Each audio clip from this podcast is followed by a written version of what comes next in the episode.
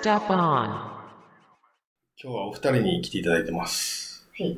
こんな静かに始まる。いつは出だし静かなんですトーンが低いっすね。ワクスタでいつもハイタッチしてます。ウストリさんに来ていただいてます。お一人です。こんにちは。どうも。お願いします。コロナ前はね、よく、はいあの、お会いしてましたよね。どこ並ぶところから。あ、そうそうそう。レレッス整理してる頃から。そうですね。あーで、入って、も、だいたい、ウストリさんのいる定位置の、僕だいたい5、6列前ぐらいにいつも撮ってて。絶対に、でっかいコップ持って、そう。正気じゃないところ見たことがない。ほぼ酔っ払ってる時期。そう。で優勝した時は、泣いたね。泣いた。泣いたねウストリさんと、で、ちょっと離れたところにいるコントエルさんも来て、そうそう3人で、うわーっつって。懐かしい。いいね。ちょっとね、指定席になってから僕、今日撮るの遅くて、割とアウェイ寄りになっちゃったりするんですよね。この間ちょっと上の方にいたりそうですね。うん。うんでも、この間、家族と来てたじゃないですか。大勢さんが。うん。あ、息子二人息子さんと、はい、はい、はい。奥さん。えっと、最終節じゃん。最初ですから。そうそうそう。あ、川崎戦の時。そうですね。はい。いやちょっとびっくりした。家族と来るんだと思って。って思ったんですけど、うん。ままだまささんの紹介が。あ、ごめんごめんごめん。どうせあの、カットカットカットでやると思うんで、でここで、ここ、まあ、ある程度カットしますけあど、全然全然。あの、普通に話進んでましたけど、はい。あの、もう一方来ていただいております。えー、マサさんよろしくお願いしますよ。ろしくお願いしまおす。で、なんだっけ？えでも、時々家族で、あの、参戦してますよね。あ、家族では、うん。だから、指定席だからなかなか、いや、僕初めて見た。割と一人にことが多い。あ、でもその、それこそその最終節、優勝した時の最終節言いましたよ。そうだからさ、最初にご挨拶してくれたじゃないですか。ああ、そうです。下で会って。はい。で、あの時に、あ、家族と来てると思ってすごいびっくりして。2019年に、あのー、OJ さんと顔見知りになった後に、えーっと、家族で何回か来てた時に見たことありますけどね、俺は。そうっすよね。うんで、この前も、マサさんに少し遊んでもらって。やっぱ家族でスタジアム来るっていいですよね。なんかそのタイミングで合わないよね。そうなんですよ。私すごいなんか会ってみたいんですけど、おじいさんのご家族の方に。なんか、普段はなんかカップ持っていろいろ歩いてるんだけど、通路と階段を、うん。でもなんか、普通に家族で、なんか、違うお父さんの顔になってそう。えー、見てみたい。そう私酔っ払ってるおじいさんしか知らない。そうでしょ。俺も、俺も普段大抵酔っ払ってるし、もう、OJ さんのイメージが、なんかもう赤いなんか上着着て、鳥球でこうやって、して寝てる。っていう最初のイメージが強すぎて。よく沈没してるおじいさんは。そう。ね。買って帰るときにヨロヨロになりながらハイタッチして、なんかヨロヨロになって、すごいイメージ。俺の前でいつも帰るから、そうっすね。ほら、はい。今年はぜひ、お会いできるといいなと。家族いるとさすがに飲まないよね。あ、そうなんだ。飲まないです。さすがに。あ、飲まないんだ。飲まないですね。一な？滴一滴も。なぜですか？いや、まだ子供ちっちゃいですからね。ああ、ちょっとさすがに、うん。もし何かあった時にね、そうですね。父親として。。気も休まらないじゃないですか？お酒の気分じゃない。というか多分、俺がベロベロになってたら、多分嫁が切れると思う。そうですよね。多分切れると思う。そうですねじゃあ連れてくんなや、みたいな感じで多分言われると思うから。あなるほど。でそれは音声さんが連れてきたくて誘ってるんですか？それともね、子供たちも行きたいっていうあ、感じで？行きたいいつも言ってるのよ、もう。もう3歳と5歳だから、うん、わかりますよね。あの、家で DAZN 見ててもうん、そうだし、うん、こう、ユニフォーム着て出かける準備してても、うん。俺も連れてけ、みたいな。うるせえ、みたいな感じで。なんでそこでうるせえって。もうちょっとね、こう、昔みたいにうん指定席じゃなくなれば、多分連れてくる、連れて行く頻度は増えると思うんですけど、今なんか自分の撮るのも精一杯なんで、うん。めんどくさいですよね。そうですね。だじ今はほら自分だけ年知券持ってて、うん。一緒に行くときは、その一般発売とかで買って、一般まで待たないと一緒に買えないです。うん。でもまあ自由席だから一緒のとこ座れるじゃん。うん。うん。まあちゃんと並べばね。東ゲートはちょっと緩いんでね。そこら辺は、はい。そう。懐かしいですね、あの、あの頃が、本当に。でも、未だに東ゲートのレッセイリーは、僕とコントロールさんが知ってるって。今も並ぶんいや、今は並んでないんだけど、前の自由席の時は、あシミスポがもうほぼうちに任せるっていう。あ、そうなんですね。東ゲートはすごく平和です。だから、2019年の再手術の時は、はえっ、と、僕とコントレールさんで、ですねあの人数をさばいた。い。いや、やばい。やばかった。本当です。あれは。うん。事前にだったら、シミスポのミーティングに呼ばれたもんね。えそうなんですね。シミスポのミーティングに呼ばれて、今日はこういうふうにやりますからって言われて、なんで俺たちここに？これ、シンスポじゃないのに。そう。じゃあよろしくお願いしますって言われて、は雨の中泣きながら二人で。そう、しかもあの雨でね、そう。あ覚えてます。あ、覚えてますもんね。重い人で。俺ゴール裏だったんでね、19、あの、19年は。なので、その、ストリさんの勇姿を見れなかったのは残念ですけどね。まなちゃんは？2019ですか優勝した時、F 当選で。F 当選は、どこだったかな ゴール裏ですね。ああ。まあ、今も？ゴールラ？今は最近はバックアッパー取ることがうん。あ、バックアッパーね。一緒やね。一緒ですね。バックアッパーにいるんですか？いつも。いますね。合わんよね、でもね。あんまり合わないですね。えでもよくのすけさんとか見かけますね。あのすけさんは一回あった。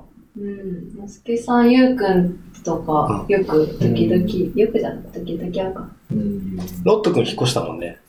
どこにですか？ゴール裏の2階に。え、そうなんですか、バックアッパーから？うん。引っあ、そうだったんですね。越した。うん、知らなかった。私はゴール裏からバックアッパーに 移ってきた。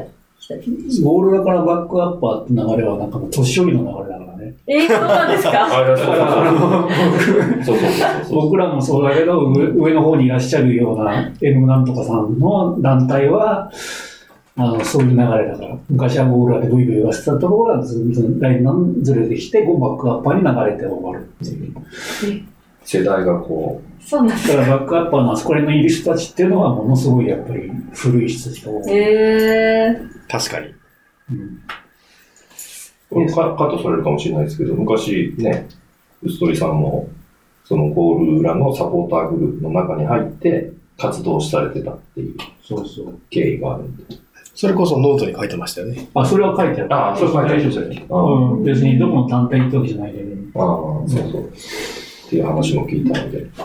バンデーラって、あの、あるじゃないですか。その、えっ、と、たすきみたいなやつが。うんうん。あれが水沢の時にやっぱり、あ、始まった時に、一番最初に担いだのが、うち、僕とうちの奥さんが担いで取るのが、94年から。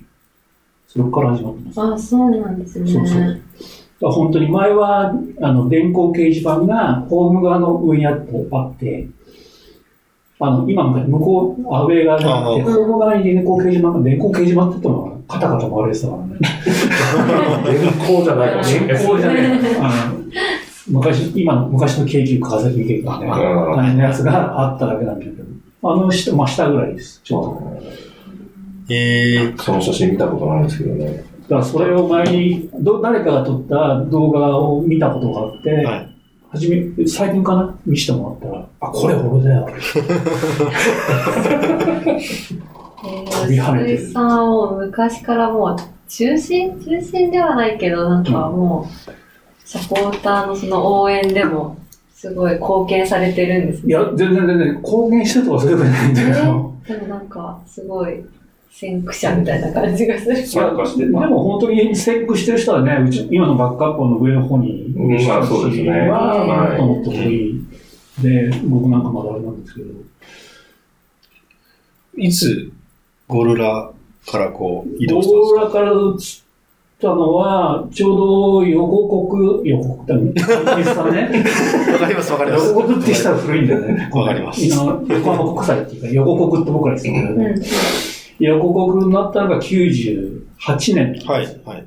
で、えーそこから併用が始まって、完全に、まあ、移ったのが2003年とか、1年とか、ちょっとわかんないんだけど、それぐらいまではいたかな。ワールドカップの前後ぐらいは、うんゴール裏にずっといたから、まあ、えっ、と、10年はいてないんだけど、はい。まあ、そこから、ちょっと、えっ、と、2回行ってみようかなって話になって、はい2回行ってみたらすっげえ見やすい。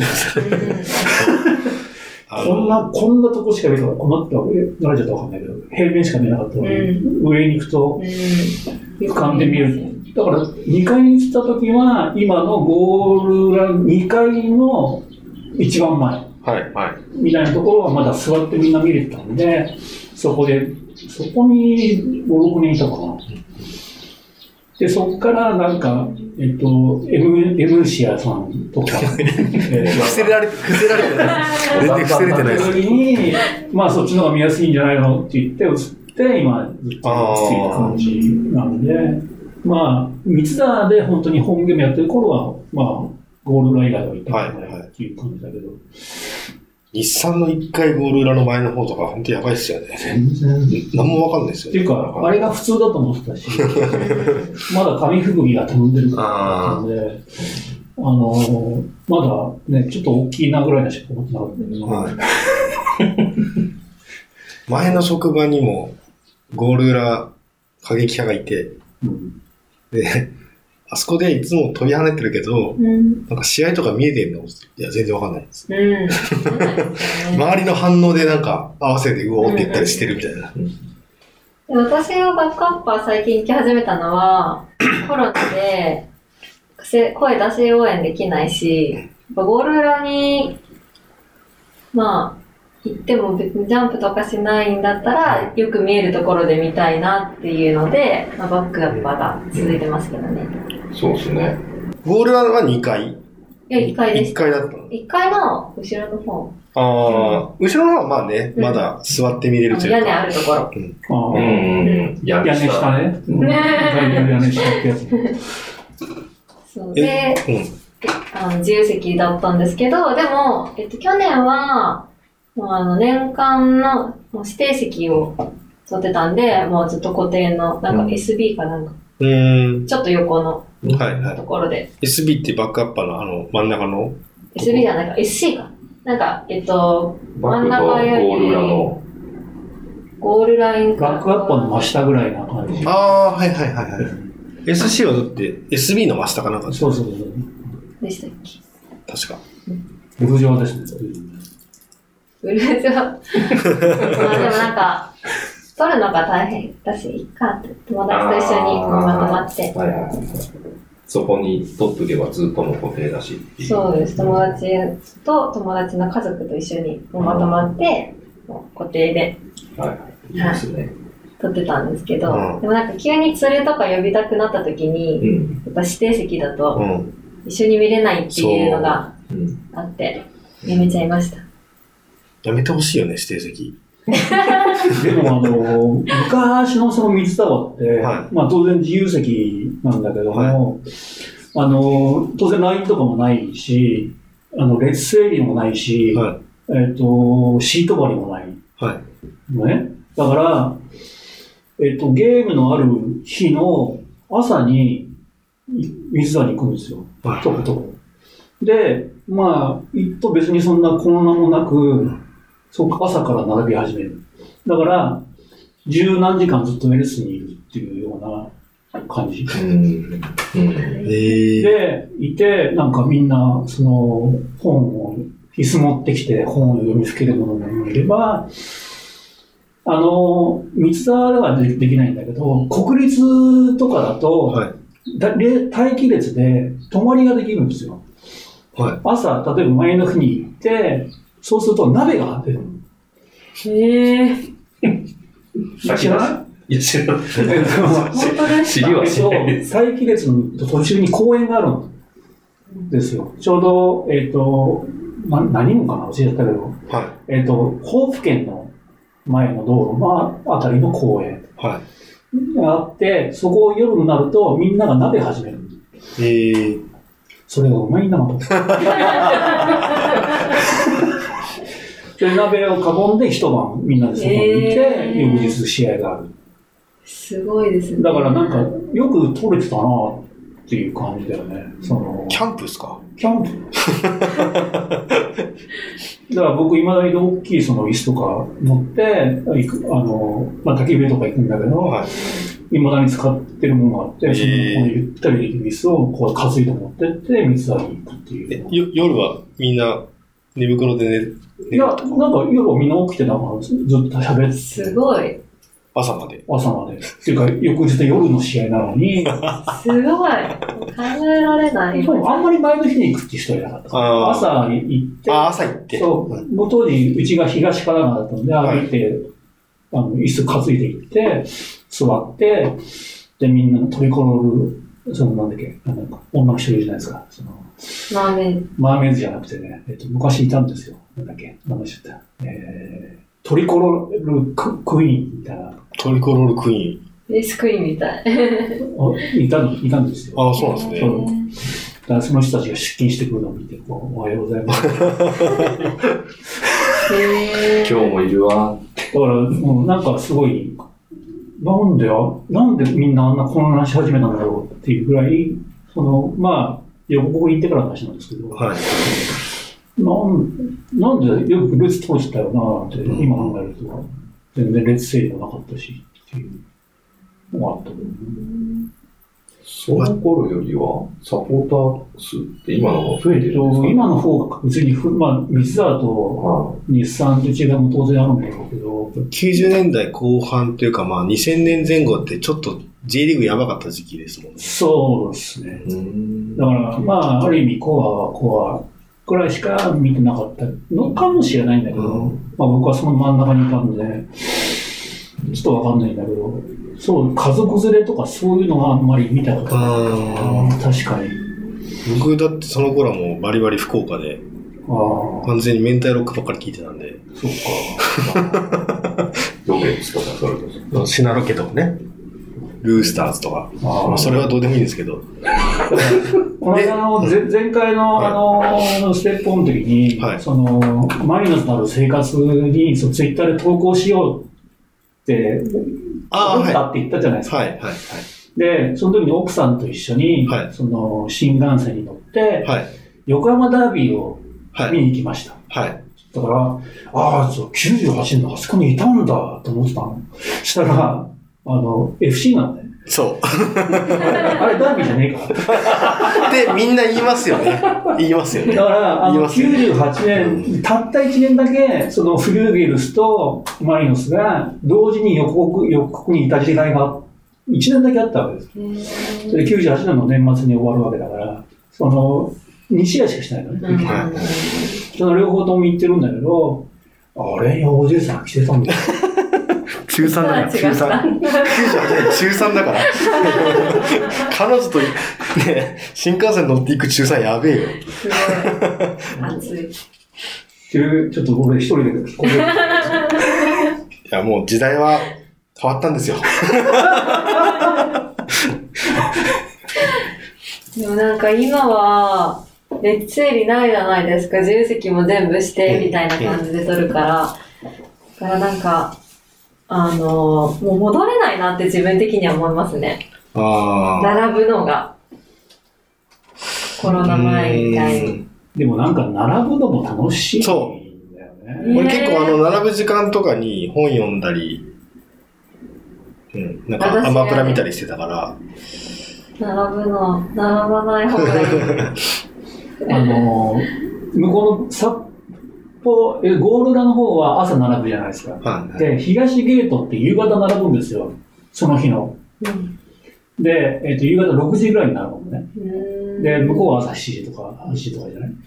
で、夕方、東ゲートに並ぶって言うと、大体夕方パラッパラ、パラッパラ人が来てみんな仕事帰りに。はそれで、なんか、そうですよね、今日はどうしましょうね、なんて言って、みんなバラバラいるんだけど、そんなに人が来るわけない。10人ぐらいしか来ないから、じゃあ今日は一番、いう感じで結構緩かったから、またあの東ゲートに戻りてえなって話ああ。確かにギリギリに来れるもんね。指定席だとね。ギリギリでいいし、なんかあんまり、なんか、並んでたら、今あるスタグルとかも楽しめないじゃないですか。そうそうそう、そうなんですよね。だからなんかそれはあるかもしうん。誰かは並んでいなきゃいけないから、うん。まあ、団体、団体とか、まあ、一緒に見るでも。だから、それが急に戻ってきたら、どう感じるかなって思ったり。れない。そうですね。てかそうだ、今の話で思い出したんですけど、そうっすもんね。昔はバックアッパーとかじゃなかったですもんね。ぐわー自由席。あ、自由席、自由席。ああ、そうみたいですね。そう、あそこまで自由席だったんで、うん。だからゴール裏に並んで、あそこまで突っ走る。駆け上がる。そう、駆け上がる。だから、結構、どこのルート、どどの階段登ったら一番早いかとか、真剣に考えてあだから、なんか、えっと、入ってから走った方がいいのか、それとも外外周を走った方が早いのか、結果的に言うと外周を走った方が早いってなって、それも1回じゃなくて、えっと、トイレのあるフロア6階まで上がって、あ回って25番から入るーのが一番早い。シートになったのっていつぐらいなんですか？シート貼るようになったの。シート貼るようになったのっていつからだろう？いつってあれ？えっと、おそらく、フリューベルスとの、あ、フリューベルスじゃない、FC とのダービーがあったぐらいからだと思う、きっと。で、なんだなんだけど、ちょっとあの時にあの夜中に揉めたこと知はってますよ。え、いたんですか？そこにはいなかったよ。はい当然知ってはいるけど、あのーまあそういうこともあったねっていう話。そうね。喧嘩したんですか？単純にえ？単純に喧嘩したんですか？見たり、うん。っていうか、まあ一方的に殴ったって話もあるから、それはちょっともうえ 酔っ払いとかではなくていや、もう普通に。それが、それが夜で、その前の日に行って、そのシート張りをしてる時に起こったっていうのが一番古い記憶なんで、おそらく、そこら辺前後じゃねえかな。うん。最後のダービーって言われてたような、あの時ぐらいからかなっていうような気がしますけどね。その、だから前の日からじゃない？はいはい。あれ。も。だから特別、なんか、あのーサブグループが仕切って、じゃんけん始めたりとかっていうことはなくて、前の日行ってなんとなく張っていけば、まあなんとなくいつもの釣りが取れるっていうような感じだったんで、多分おそらく、あれって90、いやいやいや、2007ですね。まあだからそのぐらいかな。と思いますけど。懐かしいなもう2015年からサポ活動を始めた時にはもうありましたからね。うん。シート貼り。全然最近じゃん。最近なんですよ。私最近の。もう最近感ないですよね。最近がない、最近がベテない。実は、そう、実は2015で、マルタ2018だもんね。3年しかない。え、その15に、え、何？はいはい。15に見始めたきっかけって何なの、ああ、えっとですね、2013年にマリノスは優勝できる位置まで行った時があったじゃないですか。それって、J リーグを知らない人でもマリノスが頑張ってるっていうのはニュースで流れてて知ってたんですよね。うんでも残念ながら優勝できなかったっていうのがあって、で、そこでちょっとマリノスに興味が出たんですよ。で、2014年に試合を見に行った時に、えっ、と、ホーム三沢で対レイソル戦で、当時いた中村俊輔選手が、レイソルのディフェンダーを、よくわかんないフェイントでふっと抜いて、うで、あの、チャンスを作ったシーンがあったんで、それを目の前で三沢で見てたんで、それで心打たれてですね。で、俊介ってその時フリーキックの名手だったじゃないですか。うん。それを相手の柏のディフェンダーをフェイント一発でスッと抜いた瞬間を見て、すごく感動しちゃったんですよ。えサッカーでこんなことできるし、マリノスってこんな選手がいるんだっていうのが分かって、これはマリノスを応援しなきゃいけないなって言って、15年から年チケを買い始めましおー、じゃあ14からちょちょっと見始た。めて。まあ見始めて、まあ15年からもう、宣言して、あサポーター活動しますってツイッターで言って、だから俺は2015年からサポ活動を始めたって公言してます。あ、そうなんですね。新人です。え、そ、信じしない。態度がでかい新人です。それまでははい日本代表とかもあんま見てなかったんですか？いや、あのですね、そういう意味だと、サッカーを見始めたのはやっぱ日本代表ですね。うんだから、あの、ドーハの悲劇とか、ああいうのは見て、あそれは見てたサッカーは見てましたね。あの、会社でフットサルとかやってたんで。はうーんで、その頃やっぱり代表がメインでしたね。逆に J リーグとかプレミアとか全然興味なくて。なんか4年に一度盛り上がるみたいな感じじゃないですか。サッカー、あ意外とサッカー面白いんだ。その時はまだ勝った負けたぐらいしかないです。うん。はい。そういうサッカーの出会いですね。いや、結構最近でしたね。いや、知ってたけどね、俺は。ああ、そうなんですね。新人で知ってる。私初めて知りました。新人感ゼロだ。ほぼゼロだ。なので、そう、こういうところで、あの、ウストリソンとかのね、そういう昔の話とか、そういうのを聞くと、ああ、そうなんだ。うんいろいろ聞けるんで、そういう、こう、古いっていう言い方はあれなんですけどね。歴史を知る人と話すると、すごい面白いですよね。うんでもすげえ羨ましかったっすよ。うん。スカパーの時は、スカパーで勝つ福岡の時は、もう試合見る手段がないんで、なるほど。もうずーっとあの、あの、携帯の会員の、あの、更新をポチポチポチポチポチ見てましたって。あの、テキスト速報そうそうそうそうで、たまに民放であるともう絶対見てたとか、あとは、あの頃、あれなんですよね。大分しか J1 にいなかったんですよ。九州はそうね。。アビスパも弱くてうん、トスマまだ強くなくうて、んだから大分戦だけずっと見てたみたいあのー、逆に九州にいたのに、はい。なぜマリノスあ、親父ですね。た親父がこっちです。横横浜です。で、J リーグブームが来た時に、うん。僕がベルディベルディ言ってたら、うんふざけんなと。うん。お前は、いい家族。お前はマリノス応援しろと。いい人だ。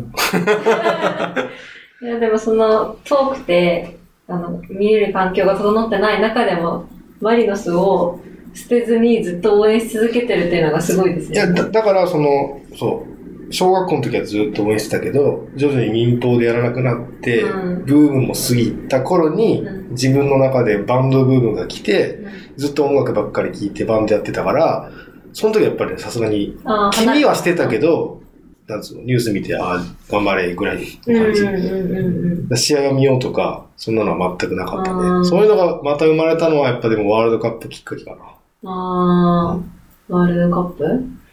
サッカーに。そう、あの、日本代表は見てたから、うんうんうんうん。そう。で、1リーグ制になったぐらいからまた、頑張って見れるときは見ようってなって、だから2005年、2006、2007、2008、2009、2010ぐらいかな。で、2010前後はちょっとバンドがかなり忙しかったから、うんその時もまあ、たまに見かけたら頑張れみたいなうん感じでやってたかな。皆さん箱推し。まあ大体、もう、私の場合は、その、さっき言った通り、その選手のプレーを見て、サポーターになるっていう人もいるし、今 OJ さんみたいな、親がうん。サポーターだから、もしくはその日産の関係だからとか、そういうつながりでうんマリノスを応援してたって人もいるし。いろいろバックグラウンドを聞くといろんな人がいますよね。うん。彼氏、彼女が、旦那さんが、嫁さんが、とか、そういう話を聞いても、ああ、なるほど、あるよね、とか、うんええっていう話がたくさん聞けるんで。面白いですようね。ん。ちょうどあの、うちの娘が2003年生まれなんですよ。おー。それで2003年の11月はい。生まれなんで、2003年に優勝した時は、奥さんも、えっ、と、むす当時娘がまだいなかったんだけど、2004年の、えっ、と、時は、えっ、と、娘はベビーカーに乗ってて、はい。オール裏にいたの。すごい。すごいな。大体そう。すごい。嫁もいて、英才教育だ。で、ゴール裏で、要するにまあ、0歳っていうか、要するにマリノスクラブっていう、その、今ないんだけど、あの、クラブのいわゆる会員を0歳なんてチケットなんかいらないし、成功像もいらないんだけど、0歳の時から、今19、18歳なんだけど、18年間、切らさずにずっと会員証を持ち続けてる。すごいですね。だから、それはもう、最初親が決めたことなんで、お前はマリサポなんだって言ってもう、もう決められた道を。ずっと刷り込んで生きてきたんで、だから、まあ、最近来ないっていうこともあるんだけど、まあ、なぜ来ないかっていう話を、まあ、ノートにはちょっと書いてはあるんで、まあ、それは見てもらいたいんですけど、はいボソッと言ってたのは、罵声がない、罵声がないスタジアムなんて、スタジアムじゃないっていうわけですよ。へだから、もう声が出せないスタジアムなんて、スタジアムじゃない。だから、なんかその戦術とかそういうのは全くわからないんだけど、うんやっぱりあの雰囲気が好きなのに、はい。あれがなくてみんな静かに見て手拍子だけしてるっていう状況が許せないって言ってるんですよ。だから、今回、ベトナムに行くと声出せるかもしれないって話をしたら、生きてーっていけんじゃね？いけいけるかもねっていう。でも、同意見ですね。ああやっぱり子供を初めて連れて行った時に、こうスタジアム入ると、もうめっちゃ歌ってるじゃないですか、ゴール裏が。試合前から。もうマジ、なんか感動した顔してて、うんみたいな。なんだこりゃみたいな。うん今ないっすもんね、そういうの。うんあそう。俺が2015年から試合を見るようになった時に、やっぱりちょっと遅れてスタジオに行くじゃないですか。そしたらまさしくちゃんと歌ってるんですよ。で、浦和は日産スタジアムに来た時も、浦和も声声量すごいじゃないですか。マリノスもすごいんだけど、反対側からもすっごい、もう音圧がドーンってくるのを感じたときに、あ、やっぱスタジアムってすげえんだなっていうのを、うんほんと素でか、大人でも感じるからね。うん子供そうっすよねもうそういうふうにもう忘れられないんじゃない？インパクトは。でも生まれた頃からずっとそういう中で過ごしてきてるんで、それがないのはちょっと許せん。そう。3歳とか4歳とか5歳ぐらいって、試合中どうです？どうでした？あのね、まあ、あんまり見てなかったんだけど、はいまあでも、最初はうるさいとか言ってたんだけど、はい。でもなんか、うるさいから行かないって言った日もあって、はでも、後から彼女が言ってたのは、なんでそのことを言ったのか私にはわからない。い。はいその、なぜうるさいから行かないって、あの時言ってしまったのか、それ自分が許せない。ってすごい、もうあれプロや考た。え方が。まあ、ちょっと前だけどね。は今は繋がれないけど、でも、そんなこと言ってた。だから、あの、まさ君に言われたんだけど、清水戦のね、試合が終わった後の娘の罵声って彼が聞いてるんだけど、なんて？いや、あバスまだ聞いてないけどね、うんすごいともかく、不甲斐ない戦いだったじゃないですか。逆転されて負けたんです、雨の中。でも、こう、私の席の左上の方にウストリッカがいて、娘さんとかが、バカ野郎なんとか多分言ってたと思うんですけど、俺が一番インパクトがあるのは、帰るときに、うん。ウストリッカがその階段をね、降りていくんですよ。うん。その時の娘さんの歩き方、怒り方で、こんなのみたいな、ヤクザみたいなの、こんなみたいな、もう怒りをね、中3だけどね。そう。怒りを体全体で表してるっていうのを見て、ああ、暑いな、姉さん暑いわっていうのを見たのがすごくなるほどインパクトがある。なんか、ちょっとうるせえ、どけーとか言いながらなんか動いてったような。バカ野郎って言いながら、中学3年生の可憐な女子が階段を降りていく、怒り方で降りていくっていうのが俺も我忘れられない。後後ろ、家族ね、そ男親と女がそうそう、だからね、あごめんなさいね、みたいなその娘の後ろを両親がこう歩いていく様がもう僕は忘れられないです。本当に。い。いいっすね。すごいですね。もうサポーターの心の塊みたいな。あと、うちの子供を、あの、ルヴァンカップと天皇杯でマリノスが進んで、あの、埼玉スタジアムでゲームやったことあるじゃないですか。はい。何年かちょっと忘れちゃったんですけど、その時に、えっとね、ルヴァンカップかな？ルヴァンカップで負けた時に、その時、あの、うちの次男、当時、小5か6ぐらい連れてってたんですけど、湘南戦かな？湘南戦かな、そう、その時にね、負けた後にね、泣いてたんですよ。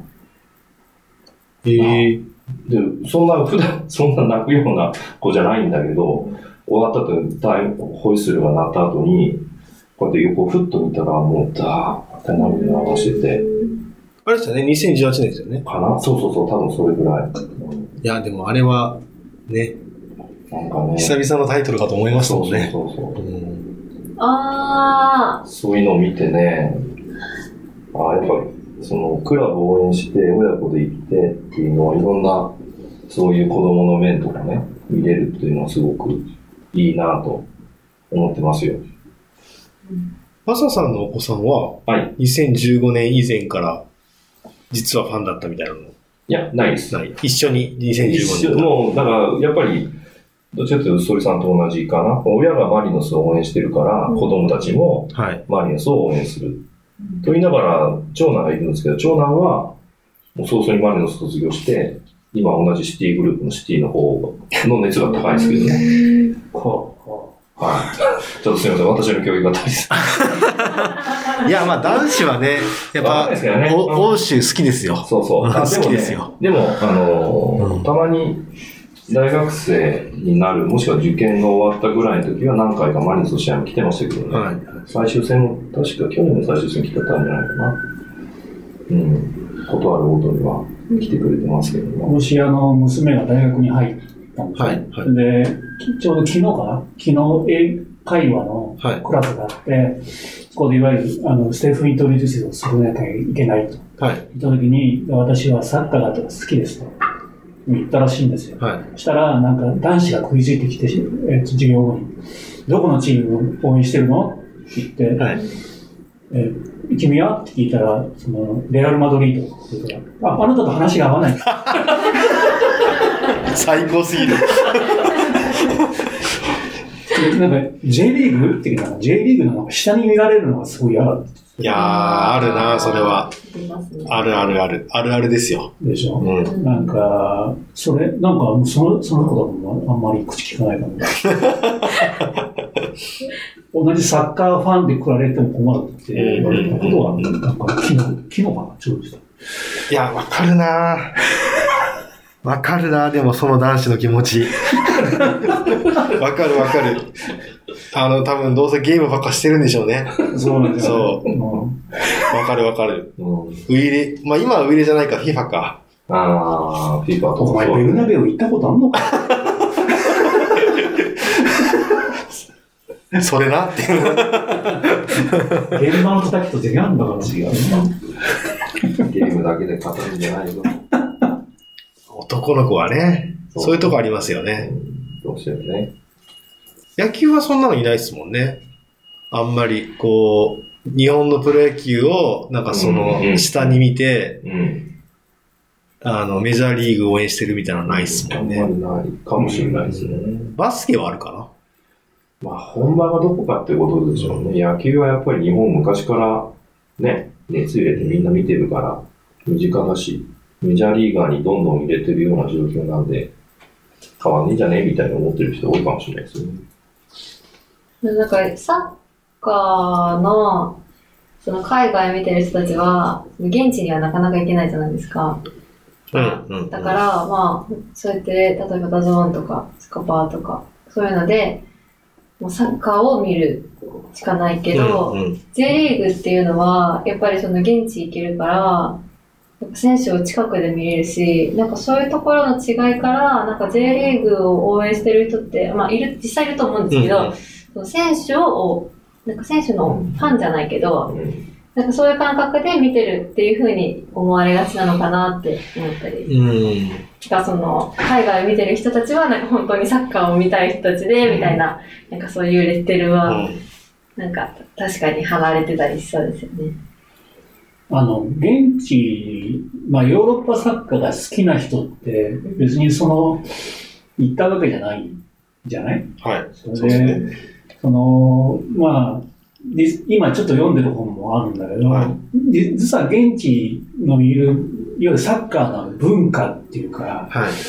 まあ、サブカル的な切り口もあるじゃない。そのいわゆる、まあ、ウルトラ的な、はいはい。右翼思想だとか、はい政治的な考えとか、そういうものが入ってきてるところもあって、はい。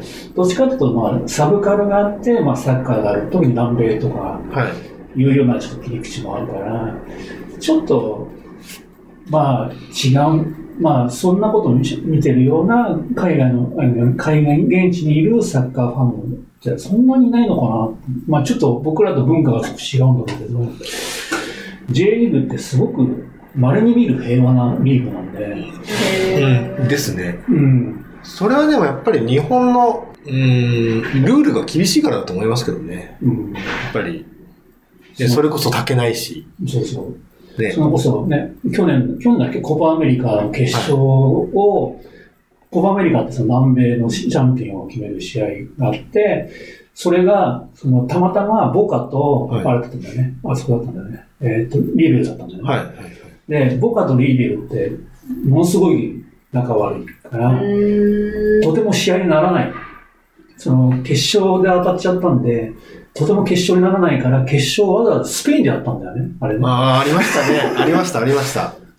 わざわざ、そこ、現地じゃなくてスペインでやらないと、うんもう拉致が開かないので、でそれはもうサポーター同士でなんか、そう、もう死神が出るから、楽勝で。へーボカと、その、いわゆる、えっ、と、スーペルクラシコって言うんだっけ？なんだけど。うん。僕もあんま詳しくないですけど、うんうんなんか、あれなんかバスがもう入れないみたいな感じでしたよねそうそうそうそうそう。会場に襲撃があってバスが入れない。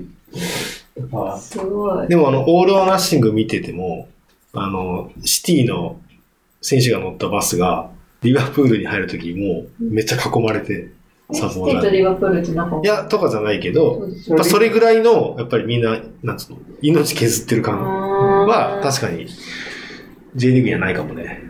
ゼリーグもなんかちょくちょくあったりはしますね。叩かれちゃうから聞いてるだけかもしれないけど。いやー、あんな程度じゃないね。もっと本当にその、生き死にをかけるっていうか。その、まあ、死んでもいいっていうことじゃないんだけど、まあ、ササッカーをえ餌に言っちゃ失礼だけど、まあ少し考え方が違う人がたくさんいっぱいいて、っていうのはあるんだよね。怖い。まあ日本の盛り上がりに欠けるとは言わないけど、海外と比べて、なんか、ガチでやってる感が足りないって感じる人もいるかもね。多分ね、俺、マリノスのサポーターになって、応援するようになって、本当ね、横浜っていう土地を意識するようになったんですよ。はい。俺たちの街っていう意識が芽生えたのは、少なくともマリノスを応援するようになってから。それまでは、横浜っていう日本で有数の有名なおしゃれな街に住んでる、私は戸塚ですけど、っていう話だったんだけど、でも、マリノスを応援するっていうことは、つまり、オラの街のクラブを応援するって意識がすごく芽生えてきたんで、そういう意味だと、オラの街のクラブ以外はみんな敵なんですよ。ある意味敵なんですよ。まあ、排除すべきところで、なぜかっていうと、1番だからうちらが。2番以外は関係ない。それが1番面をするのは非常に快くないんで、川崎が嫌いだっていう話になるんですよね。とかね、いろいろ同じ街の他のクラブなんて認めたくないわけですよ。うちの街のクラブは一つでいいじゃんってういう。ん。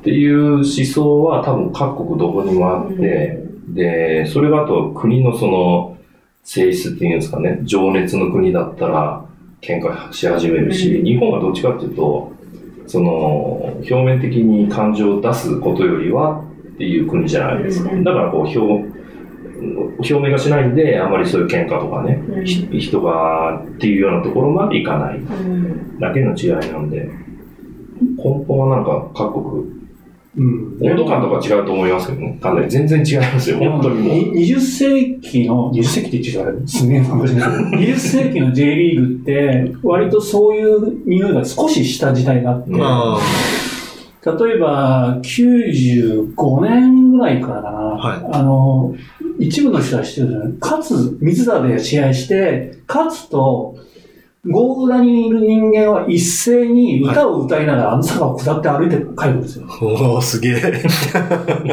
で、そこの、あそこ、そこで、まあ、五番街のあたりはいで、みんな大騒ぎして、交番の前のな銅像のあたりでみんな旗を振って帰る。はい。すごい。で、その、で、その当時、そのコールリーダーをやっていた人がいて、要望したのは、横浜にサッカー文化を根付かせたいんだ。はい。はい。だから俺たちはマリノスというチームを媒体としてサッカー文化をこういうものがあるんだよっていうのを根付かせたいからそういうふうに歩いて帰るんだって言ってた。で、だからその流れがあって、まあその後にあの例の合併騒ぎとかもあったから、まあいろいろあったんだけど、その後トリコロール大行進とかあったじゃないその傘持って、その新横からガーッと歩いてくるとか。聞いたことがあります。ああの流れがまだあるんだなと思ったんだけど、うんまあ最近ね、うんまあこんなこともあるから、はい。なかなかないし、まあその前もあの、えっと、ゴール裏っていうか西ゲートあたりから、その、あ、歌いながら歩くとかいう作業が始まったじゃない。やってましたね。だから、あれもその流れなんですね、結局は。だから、き今日初めて来た人も、すごく楽しい、楽しいっていうか、まあのサッカーっていう文化があって、そこにマリノスっていうものがあるんだよっていうのを知ってほしいって。まあ、その時もコールリーダーの人が言ったけど、まあ、みんなそういうふうに思ってるんだって思ってたんだけど、まだそれが、まだ一般的じゃねえなっていうのは、ちょっと、あるよね。あとはこう、クラブが煽っても、割と、あの、ベテランサポーターの方々乗らないっすよね。乗らないですね。あれなんでなんですかね？えー、どういう、どういうとこで、まあまあ FC はわかりますよ。うんうん、成り立ちもわかりますし、なんか、鹿島線とか、うん。うんあのまあ、川崎線はなんかもうさすがに盛り上がらざるを得ないような感じに、ね、もう結果的になってるんで、まあ川崎線は盛り上がってるような気がしますけどね。でもなんかちょっとどこか冷めた目で見てますよね。ベテランの方々は。うーん、そうかも。そうかも。それってな、なんでなんだろうなって僕ずっと思ってたんですよね。でもなんか、そんなに焦らなくてもいいのにななんて思っちゃったりとかして、うんその、なんか無理になんか押し付けられるようなものでもないし、そういうふうに感じてもらうものでもないし、やっぱりスタジアムで感じてもらう雰囲気だとか、はい。その、マリノスの試合が楽しいとか、はい、はい。本当になんか最近試合を見て楽しいなと思ったのは本当にここ5年ぐらいで実は。それまでずっと中位ぐらいをこう行ったり来たりして、はいはいそうまあ優勝したりとかしたけど、まあ本当にそんなにパッと、要するに守りのうん宇野ゼロの美学じゃないけど、それが美しいと思ってた時期が長かったじゃないですか。だから逆に、ここ、そのシティが入って、えっ、と、アンジが始めたぐらいから、はい。なんじゃこりゃっていう話になってて、ちょっと戸惑ってるっていう部分はちょっとある。だから、その、今まで見てるものとはちょっと違うんだけど、でも楽しいよねっていうような感じではちょっと見てる、ね。だから、い井原、大村、増田みたいなね、スリーバックみたいなね。だから、それが中心の、その時フォワード誰やってたんだろうみたいな感じになるし、ディフェンスの名前はスラスラでいるのに、フォワードの名前は出なかったとかいうような時代もなかったから、まあ、サッカー時代が面白かったのかって言われると、そうじゃなくて、やっぱりゴールで跳ねてる自分が楽しいとか、並んでる自分が楽しいとか、そういうことなんじゃないかなと。だから、ちょっとその、戸惑ってるっていうのが正しいあ。。ああ。今の状況になれないというか、ね、アタッキングフットボールってどの口がって感じですよね。そうそうそう。180度違う。慣れない。だから、30年見てるうちの、まあ、たった3年ぐらいなんですよ、アタッキングフットボールって。うち、うち27年は守ってたんだから。そう。あの、前のステップオンでも話したんですけど、実は、クラブのフィロソフィーに結構昔から、魅力的で攻撃的なサッカーを展開するってあ書いてあったんですよね。知らねしれーっえ。と。攻撃的に、それを守らずにね、そうなんだ。何十年も守らずに。だから、うーん。そうね、ちょっと慣れないかな。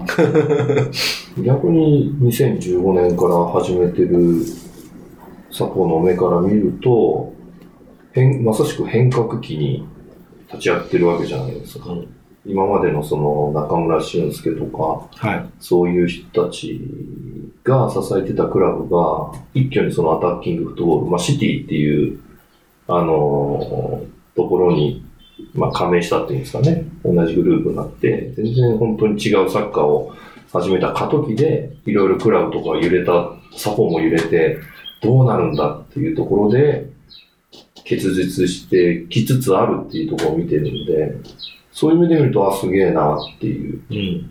ところの方が逆に強いですよね。あ逆に、薄鳥さんの言ってたような、その昔のところの、あの、バックヤードっていうか、それがない、背景が知らないんで、自分がか経験したことないんで、あ、そうなんだなっていう。優し距離感がすごくあって、クラブとああ、はい。我々の間に距離感がはい。距離感っていうかもう、えっと、20世紀の時は、距離感どころか、要するにまあ、全然手が届かないところにはい。はい。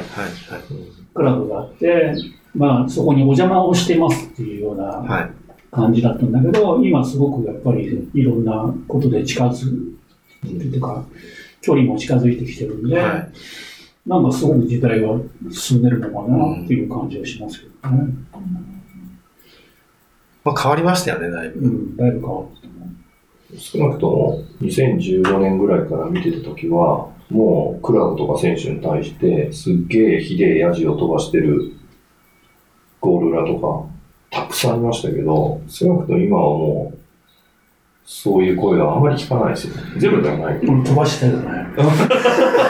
まあ、だからそこ結構難しい問題だと思うんですよね。なんか、うーん、選手に文句言うのは違うだろうみたいな風潮も違うだろうと思うんですよ、まあそう、それもあるあると思う。う うんん。今強いからまそうですね。あいいですけど、これが調子が悪くなってきたとかっていうのが続いていくと、またサポとしてはどうなってるんだろうねっていう。だから2018年ね、アンジェが就任して初年度、うん全然ダメで、ちょっと得失点差で、下手したらプレーオフ行ってたよね、みたいな。うんうん。かなりね、低たらくな成績だったじゃないですか。で、最後の試合の後に挨拶した時に、めっちゃブーイングになって、それなんか拍手で書き消されるみたいな。でもツイッターでもなんか何ブーイングしてんだこの野郎みたいな。うんまあ、僕も思ってたんですけどね、すごい、これは可能性あるなと思ってたんで。でもそれはブーイングする気持ちわかるし、まあした方がいいんじゃないのかなと思いましたけどね。ちょうどその時ゴール裏で見てて、真後ろの人が、なんでこの野郎みたいな。とかって、そういう人たちだったんでい。や、なるでしょ、だってあれは。その前で俺は、あんた頑張れでも、バックスターはそういう雰囲気は皆無だったよ。あその、来年はもしかしたら面白いんじゃないの？うんっていうあの雰囲気はあったいやおおっしゃる通りで、うん本当に2018年って、俺もツイートしましたけど、すごい可能性を感じうん。たメンバーと試合の内容だったんですよ。成績がついてこなかっただけで。すごくだから2018年って、俺好きなんですよね。うん。すごく好き。2018、19はね、楽しかったですね。うんそう。だから俺はもう、頑張れって言ったんだ。そんなすぐは出な、3年で出りゃいいんだよと思ったら、翌年出ちゃったんで、あ、すごいな。うん。いや、でもあそこで出てよかったです、本当に。いや、本当そうですね。20年だったら、その次だとコロナですからね。そう、うん。そうああ、そうか。そうなんですよ。本当ラスト、あれが最後だったんだ。あれが最後で、あれがもし優勝できなかったら、本当どうなってわかんないですよね。うん。15年間、2004年から2019年まで、はい。15年間？ねよく考えましたよ。我慢したっていうか、好きなチームがそういう状態だったってことなんですよね、多う分。ん。まあね。ね。なんかあの、あからさまにね、選手にお金かけなくなった感じですもんね。2005、6年ぐらいから徐々に。そうそうそうそうそうそうだって、あれだよ。久保、アンジョンファンとかだよ。で。奥がいて、みたいな。わかんないです。ええー。久保選手ってドラマ。で今で言そう今で言う日本代表のエースと韓国代表のエースがツートップだった。だけど、ちょっとちょっとしてるよね。うんまあそうですねまあそれがツートップでいて、ジュビロからすあのすごくあのミッドフィルダーが入ってきた。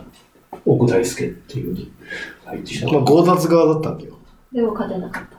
いや、だからその優勝したあたりああ、ちゃんと結果そに結びついてたの。今で言うと、神戸みたいなクラブ運営してたんですかね。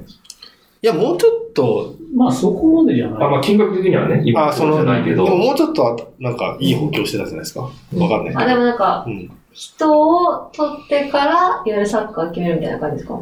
えっとね、えっと、あの時は岡田監督だったっすもんね。岡田監督で、えっと、ちょっとある機会があって、えっと、その当時の教科部の人と、はい。去年、うつ年かな、はい。えっと、去年か、去年の春にちょっとお話をしたことがあっうん。たんですよ。で、その時に、えっと、カフーって知ってうん。うん。イタえっとね、イタリアのワールドカップのキャプテンだった人。でね、そうです。えー、カフーあ、カフー、カフーでイタリアあイタリアじゃないブラジルブラジルですブラジルの、ブラジルですブラジルのキャプテンが移籍するって決まってたのうん。こっちに。で、日本に日本にママリノスに。マリノスにへえ。それで、えっ、と、移籍するってのも決まってて、発表もあった。だけど、ドタキャンされたの。うん。そ れで、それがシーズン始まる1ヶ月前だったのかな。で、AC ミランに行っちゃったんだけど、それで、えっ、と、要するにサイドバックがいない。はいどうしようって言って、で、そ当時の教科部の人が、あ、あいつがいるって言って、ソウルまで行ってあ、口説いたのが山頂なの。なるほど。それが山頂、2回目の山頂ね。うん。2回目の山頂。で、悪いんだけど、今から日本に来て、それで来てくれるのはすごいですね。やっぱりで助けてくれって言って、言って、そのまま強奪して、ホテルからアポ取らずに行って、で、強奪してきたの。へえ。で、その時に山中が言ってたのは、えっ、と、嫌だ。絶対に行かない。うん。で、なぜ？って言ったら、えっ、と、俺はどうしても、えっ、と、2番をつけ、あ、8番もつけたいんだ。はい。でも、当時8番、遠藤明宏がつけてて、それもシーズン前だから決まってた。だから8番以外はつけたくないから嫌だ。1年だけ我慢してくれって言って、来年は8番にしてるからって言って、連れてきたのが30、2回目。で実際翌年8番8番にの。なりました。おー、そうなんですね。そうそうそうそれで優勝してるんだよね。だからそれぐらい強化部自体が早かったのかもしれない。うん。当時の、まあ、今はいないんだけど、あの、ある人がいて、はい。はい。その人が割とそのなんか、行動が早くて、いろんなところをまあタイミング、まあ、カフーのもで別としても、まあ、カフーだって取りに行ったこと自体ですごい。すごいですよね。今で言ったら、だから、セルヒオ・ラモスみたいな感じ？神戸呼ぼうとしてったよね、確か。うん。うんうんうんうんうん。だから、まあ、こう、確かに神戸みたいな 補強の仕方ですよね、うんカフーは。お金使って、うん。その、この人はうちのチームで活躍したら強くなりそうだなっていう人をお金で持ってきた。うんうんうん。じゃあ結構もう試合慣れしてるベテランがメンバー多かったって感じですよ。そうですね。うんだってボンバーもいたし。いや、高くない、まだその頃は。で、まあ、その頃のレガシーを引きずって優勝しようとしたのが2013年。13。うんマルキーニョスもいたし、ドゥトラもいたし、うん。ボンバーも当然いたし、うん。で、俊介もいてね。違う、そうだ、俊介もいうんて、ゆうぞうさんもいて。ユーゾもいて。ただなんか微妙に、だから2014、15あたりは多分きつかったよね。で、2017から割と、よそから良さげな若手取ってきて、その中にケニーがいたり、大いああ、たり。はい、はい、はい。そっか。ちょうどね、2017年だか8年に仙台に遠征に行って、車で。それで負けたんだよね、仙台に。はいはいそれで、負けて帰ってきて、ちょうどね、アダターサービスエリアかなんかで飯食ってたら、当時、えっ、と、えっ、と、だ樋口さんが、どこのチームの監督だったかな、あの時は。ちょうどね、福島 FC と試合をした帰りかかご、鹿児島？な？だったのかな？どこだっけ？?YSCC だよ。あ、そうだ。YSCC の監督やってた時に、YSCC の選手たちが普通に中田サブセでご飯を食べてる。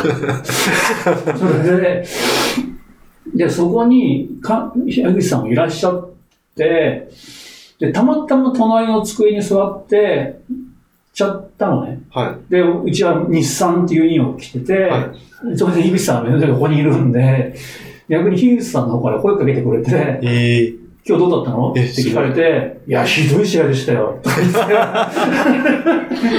て 言ったら、いや、もう、僕はすごくマリノスが大好きです。はい。だから一生、その、そんなこと言わないでください。僕はずっと応援してますからって、樋口さんが言ってうんた。すごいああ、なんか、ああなんか自分がすごく悪かったな 樋口さんが年上なんだけ